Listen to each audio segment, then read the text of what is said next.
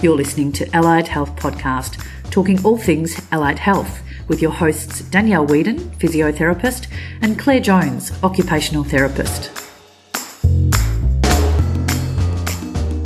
Today's episode is brought to you by Tube Dietitian, an agile community tube feeding service that puts a person's goals at the centre of nutrition care.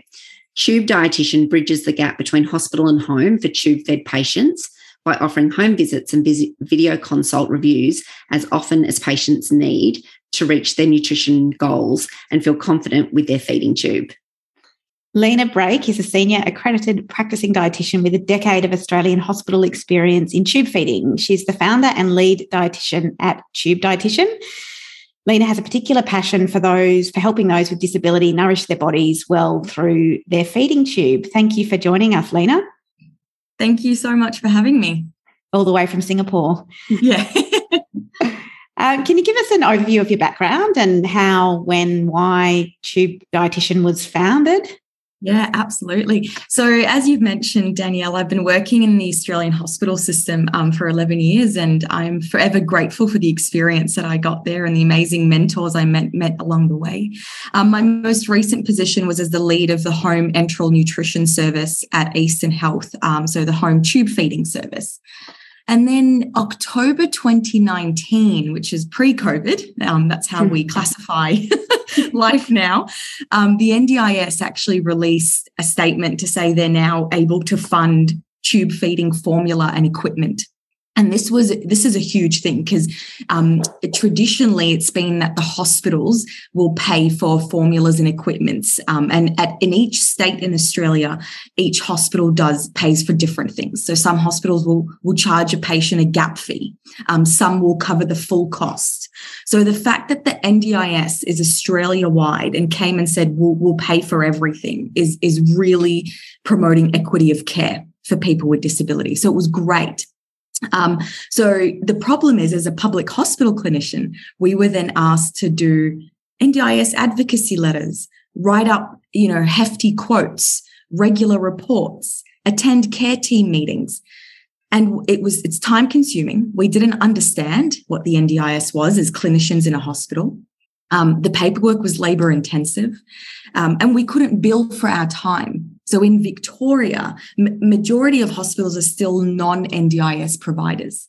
So as clinicians, we couldn't bill for the time we were spending on, on these people with feeding tubes in the community that needed disability um, NDIS plans. Um, so at the time, I thought, okay, I'll hand over to the, my community colleagues, a lot of my NDIS tube fed people, um, and they can, you know, attend care team meetings and learn the NDIS back to front. But as you guys probably know, um, tube feeding is very niche mm. and it's a very niche skill um, for dietitians. So I couldn't really find a community colleague that felt comfortable ma- managing somebody with a feeding tube. And so that's when Tube Dietitian was born. I thought I'll open up a little private practice. Um, and pretty much it's a private home enteral nutrition service. So we're three dietitians. We have 23 years of combined experience in enteral feeding. We've all been working in public hospitals before. We're very comfortable with feeding tubes and enteral nutrition and the formulas around. Um, and the purpose of Tube Dietitian is to bridge that gap between hospital and home for people with feeding tubes that are not eligible for the hospital services, right? And that includes NDIS, TAC, right? So Transport Accident mm. Commission. Um, and I'm sure there's equivalent um, funding schemes in other states. Um, that's a Victorian one. Um, DVA as well. So there's lots of different funding schemes um, where people may not be eligible for the public hospital service. Um, and so now there's a private practice that can that can tailor to their needs, um, and and we have experience in it, which is great. So, Lena, can I just ask prior to prior to that um, to, to 2019, yeah. when people with disability became eligible eligible for uh, NDIS funding for tube feeding, were they were they being serviced by the hospital system Yeah, that's right. So right. majority, so yes, they were being serviced by different hospital systems. Um, so outpatient clinics. Um, there's home enteral nutrition services that operate out of public hospitals. Mm-hmm. Um, but as a lot of the listeners and yourselves know, people working in hospitals, hospitals are congested. They're saturated. Um, they should be kept for the real acute and real sick. And so even as a clinician in the several hospitals I've worked in, we were often unable to attend to our outpatient clinics and the home tube fed people um, because we were so inundated with the ward work. So it is absolutely not uncommon for somebody with a feeding tube at home to be left one to two years without being seen, mm. purely because the hospitals are congested and our staff in hospitals are run down. Mm. And understandably, the stable home tube fed patients are often booted to the end of the priority list when you've got your six surgical wards and your general medical wards and, and your ICUs. Um, so that's what was happening before, and it's still happening now. And so this is where the idea of tube dietitian came along: is that we can relieve the hospitals and provide that tailored home visit, um, individualized care in the person's home. Um, and these people are often stable medically. So they've been discharged by the doctors in the hospitals, they've been handed over to the GPs. um, so they're medically stable. Why keep bringing them back to hospital where they can catch different viruses? exactly. And, and be visited in the home um, in, in, their in their own environment, um, great functional environment, yeah. um, and without having to, you know, visit hospitals and wait hours in outpatient clinics. And yeah, it all makes sense, doesn't it? It does, and also I like um, I like the concept that you've you sort of out there is even taking the fear out of tube feeding. You know, somebody at home with a family member that is tube fed, like that that's got to be challenging. You know, so to to be able to educate and inform families and carers and NDIS participants at home um, does that. Yeah, absolutely. So we do provide a service as well. So in, in addition to nutrition consultations um, at home and video conferencing uh, consultation, sorry, we also offer nutrition presentations. So we've done about 50 plus nutrition training sessions to disability home carers, um,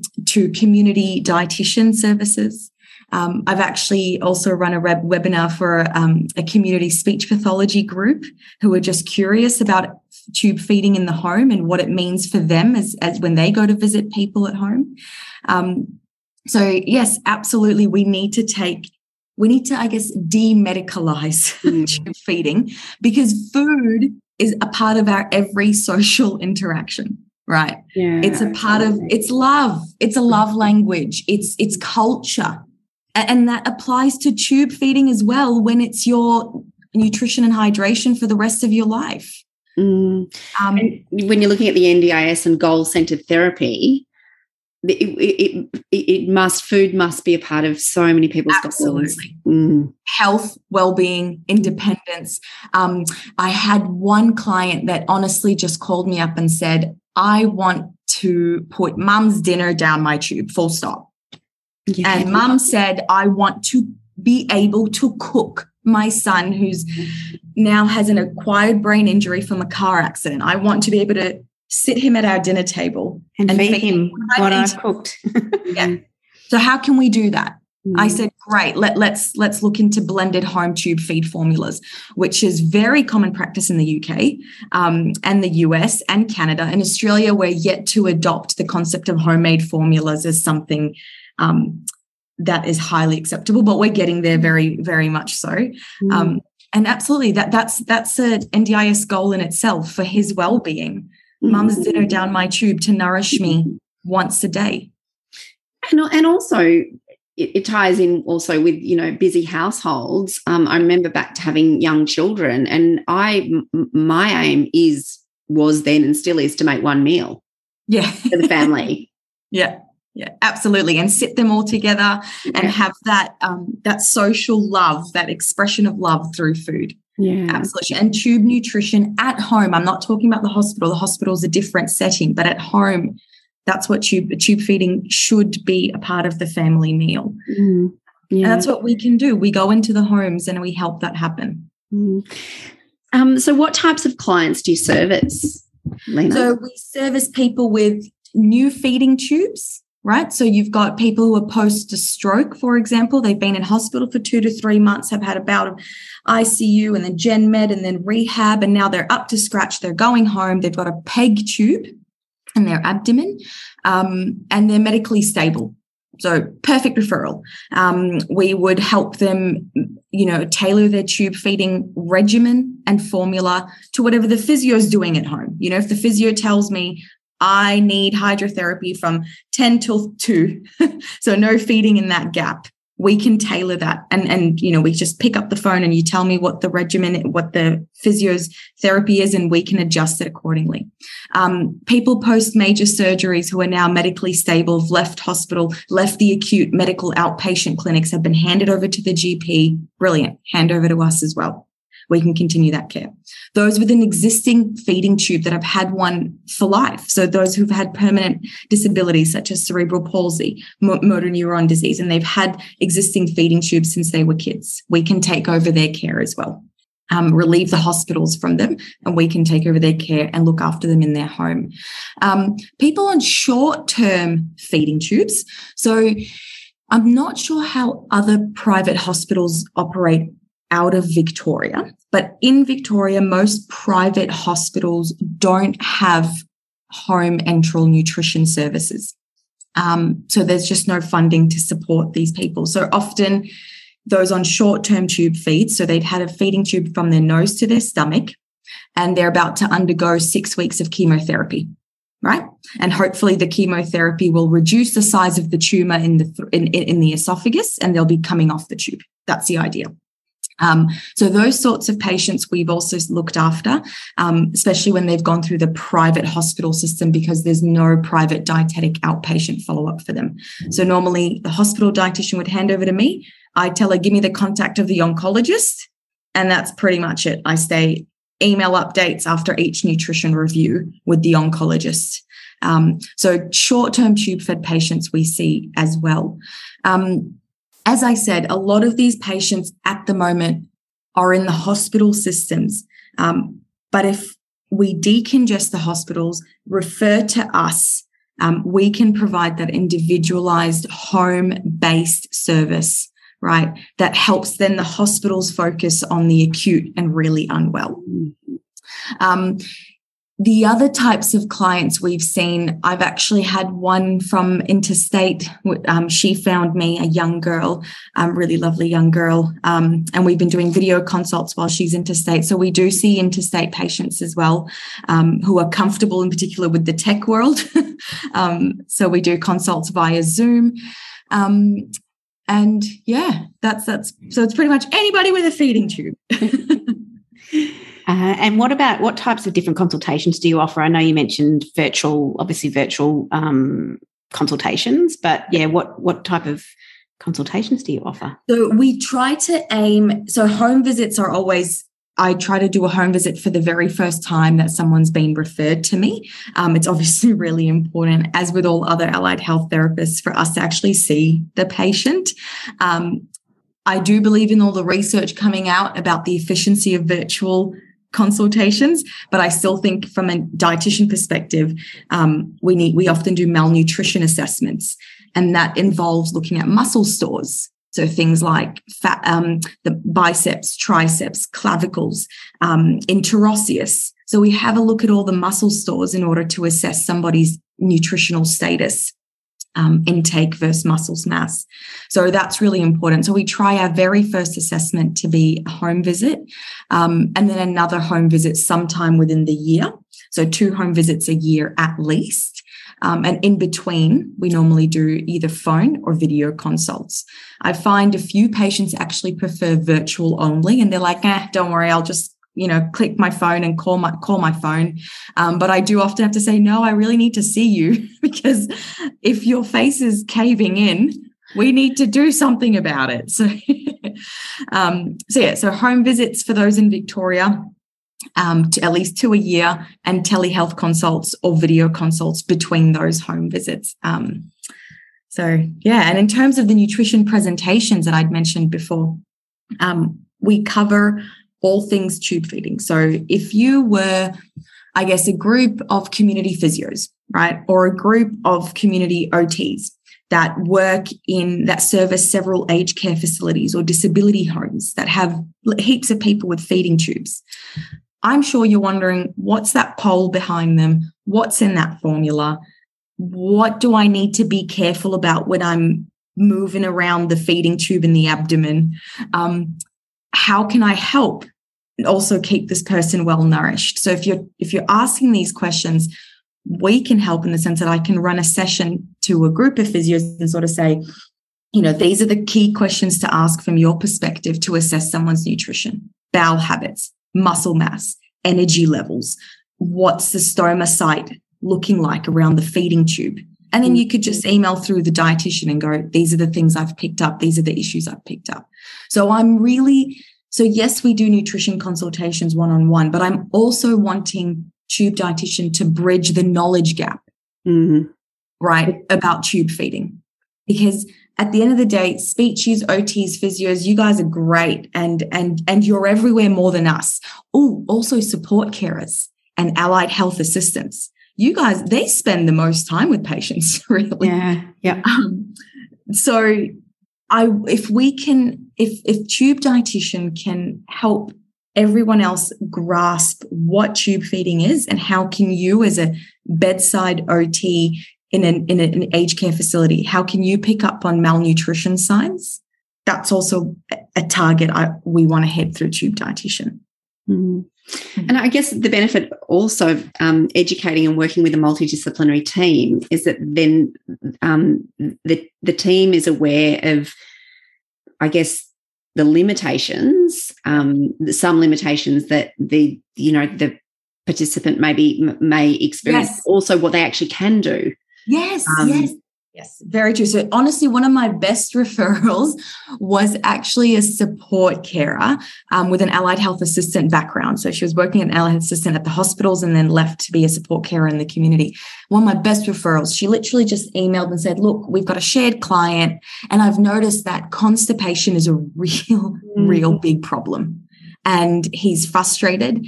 He's angry. It's affecting quality of life. His abdomen is distended every time I try to take him for a walk. It's, mm. can you do something? And I had never heard of this problem of constipation before. so I was like, oh my gosh, it took her to tell me and and and that was brilliant and that's what we want we want that mdt team you reminded me claire because in hospitals we're so was fortunate that everyone's at an arm's length away right yeah that's right yeah, in the community, we're, we're not together. And this is where knowledge is absolutely crucial for me to understand that an OT can maximize wheelchair positioning for safe oral intake, mm. right?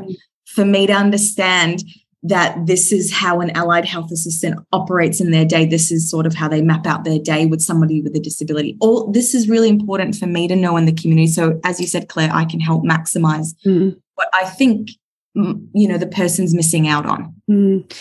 and and something like you know severe constipation it, it, that's going to prevent someone getting up in the morning and going for a walk to the park which yeah. the flow on effect of on you know mental health and and physically and socially it just keeps yeah. going and going doesn't it yeah, absolutely. So, in terms of the NDIS goals, as you mentioned, independence, health, well being, all those buzzwords they use. Mm-hmm. um, yeah, nutrition is everyone's business. So, yeah. yeah. So, Lena, what what are the take home messages from Tube dietitians? The take home messages for me, for all your listeners, gosh, um, I think the absolute key one is if you're seeing somebody with a feeding tube, whether you're a physio, an OT, a speechy, a carer, an NDIS coordinator, a community dietitian, and you think something's not quite right in the sense of energy levels, fatigue, oozing around the tube, bowel habits, abdominal distension, refer to us. Let us know. We've got 23 years experience in enteral nutrition in hospitals. So we know how to maximize somebody's enteral feeding regimen and formula in order to help them have a better, more independent life. Sometimes it might be, as, as I said, as simple as switching to homemade blended food for one meal a day to lift their spirits, mm-hmm. right? And, and we can do that. And we can do that in their homes, right? Which is absolutely crucial. So the future of healthcare, sustainable healthcare, um, and the future of our hospital staff well-being is to decongest the hospitals and leave the hospital walls, bring healthcare into people's homes. Right. And my second take home message is if you're curious about tube feeding, even if you've only got one or two clients, believe me, there's a lot that you can pick and probe at to maximize that person's life. Um, so educate yourself, right? There's heaps of um, podcasts and webinars out there about tube feeding. Get in touch with me right? I'm very happy to run a session, whether it can be 30 minutes, an hour, a quick, you know, case study on, on a few NDIS clients or aged care facility clients that have feeding tubes and how you as dietitians and non-dietitians can maximize their life through tube feeding. And how can our allied health listeners get in touch with you, Lena? The website is always really easy, tubedietitian.com. Um, we've got a little general feedback form at the end of each page um, or email admin at tubedietitian.com. I'm on the other side of that inbox. I was telling my husband, should I change the, the, the email from admin? Sounds so boring. Um, Um, but I'm on the other side of that inbox. So um, I you will get a response personally from from me within two days is is the promise. So if you've got any kinds of questions about tube feeding, um, sometimes I get emails from hospital dietitians, you know, um, saying, "Look, I've got this really complex tube fed pe- person in the community that I can't really attend to every month. Um, do you think you could take them on as a co-managing arrangement?" And um, and I've said yes. So there's one particular patient that I co-manage with a with one of the tertiary hospitals where I see him at home, and then and then they review every um, three to six months for the more acute stuff. So things like that can also happen. Um, so please jump on our website, shoot me an email, and you'll get a response in in two days. So Fantastic. Um, thank you so much, Lena, for sharing your expertise and passion for tube feeding. Um, you've provided such a great insight into tube feeding in the community disability sector. Thank you so much. Thank you so much for having me. We hope you enjoyed listening to the Allied Health podcast. In the show's notes, you'll find links to our free recruitment resources, job opportunities, and healthcare marketplace insights. To listen to new episodes, please subscribe via Apple, Google, or wherever you find your favourite podcasts. And if you've enjoyed the show, please give it a five star rating and review, and be sure to tell your therapy colleagues and friends to tune in.